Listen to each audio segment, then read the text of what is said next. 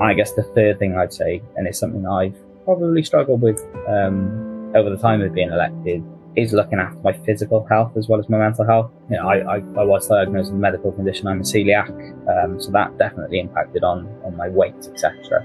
Um, but keeping to it, um, actually, I am a lot ha- happier when I'm healthier. I'm running the Cardiff Half Marathon on the 1st of October.